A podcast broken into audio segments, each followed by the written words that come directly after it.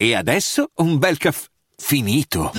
Perché rischiare di rimanere senza caffè quando puoi abbonarti a Caffè Borbone? Prezzi vantaggiosi, costi di spedizione inclusi, tante possibilità di personalizzazione e l'abbonamento lo sospendi quando vuoi. Decidi tu la frequenza, la qualità, scegli tra le cialde e capsule compatibili e crea il tuo mix di gusti e miscele. Mai più senza caffè con l'abbonamento Caffè Borbone. Tutte le info su caffèborbone.com.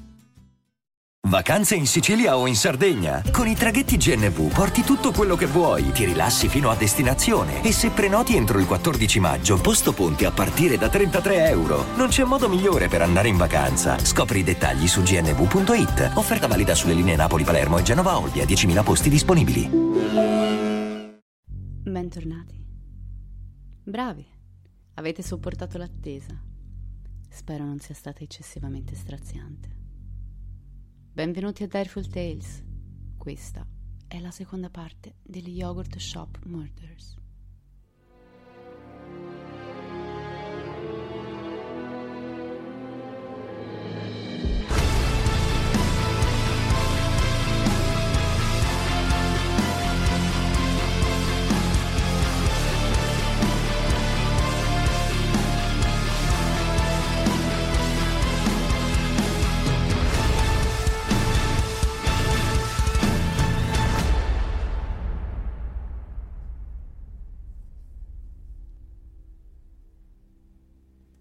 Dove eravamo rimasti? Ah sì, una yogurteria prende fuoco. Le autorità accorrono e rinvengono i corpi di quattro ragazze minorenni al suo interno, dati volutamente alle fiamme. Le ragazze però sono morte per un'esecuzione capitale, un colpo di pistola alla nuca. Si indaga nella loro vita, ma niente di sospetto salta fuori. Torniamo sulla scena del crimine. I tre corpi impilati sono di Jennifer, Eliza e Sara, il cui riconoscimento è stato possibile solo grazie ai denti. Il quarto corpo, quello più vicino alla porta di servizio, è quello della più piccola, la tredicenne Amy, che a quanto pare è spirata nell'esatto momento in cui i vigili del fuoco hanno fatto irruzione nel negozio.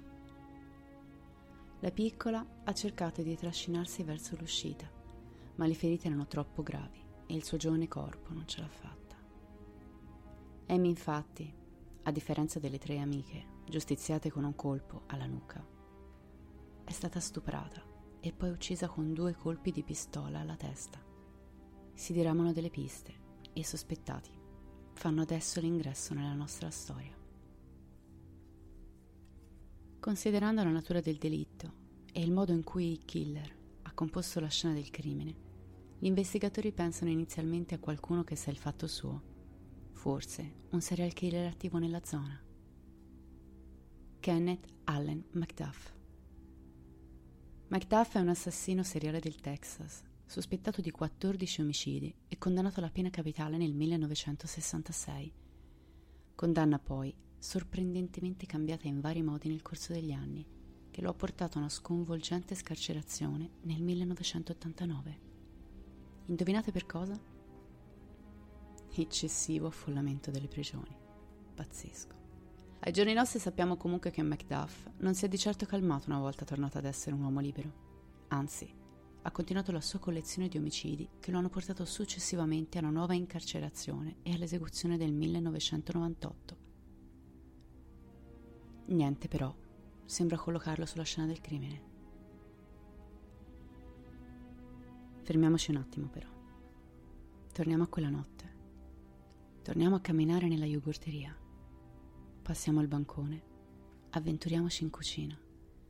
Passiamo i corpi accatastati e arriviamo a quello di Amy, la povera, innocente Amy. C'è un particolare che esce dall'analisi del corpo. La piccola è stata colpita sì da due colpi alla nuca, ma quei colpi sono partiti da due pistole diverse. Da qui l'ipotesi di due assassini. Forse due clienti sconosciuti che si sono trattenuti in negozio. Le ultime persone a lasciare la yogurteria dicono di aver visto due uomini seduti a chiacchierare bevendo una coca. Una delle clienti ricorda che Jennifer ha chiuso la porta d'ingresso alle sue spalle ed ha girato il cartello con la scritta chiuso, lasciando gli ultimi due clienti a finire la loro bibita all'interno, mentre le ragazze pulivano. Gli uomini vengono descritti come due alti e grossi biondicci sulla trentina. Questi due individui, però, restano sconosciuti ancora oggi. Un altro candidato, e forse la storia più folle, è Maurice Pierce, un sedicenne. È stato avvistato in possesso di una pistola al centro commerciale proprio la sera dell'omicidio. La pistola è una calibro 22, la stessa degli omicidi. Non era solo al centro commerciale. La polizia inizia un interrogatorio che coinvolge il ragazzo e gli amici che erano in giro con lui, Michael Scott, Robert Springsteen e Forrest Wellborn. Ma i ragazzi sono tutti minorenni e vengono rilasciati quasi subito, anche perché gli esami balistici rivelano che la pistola di Maurice non combacia con quella usata per le esecuzioni. Ancora una volta, un buco nell'acqua. Passano gli anni, tanti anni, e il caso passa in mano dei nuovi detective. Così ora, ventenni, i quattro giovani vengono richiamati nel commissariato e sottoposti a giorni di interrogatori incessanti. E qui arriva il colpo di scena. Uno dei sospettati, Michael Scott, confessa gli omicidi. Con lui anche Robert Springsteen. Confessano lo stupro e confessano le esecuzioni.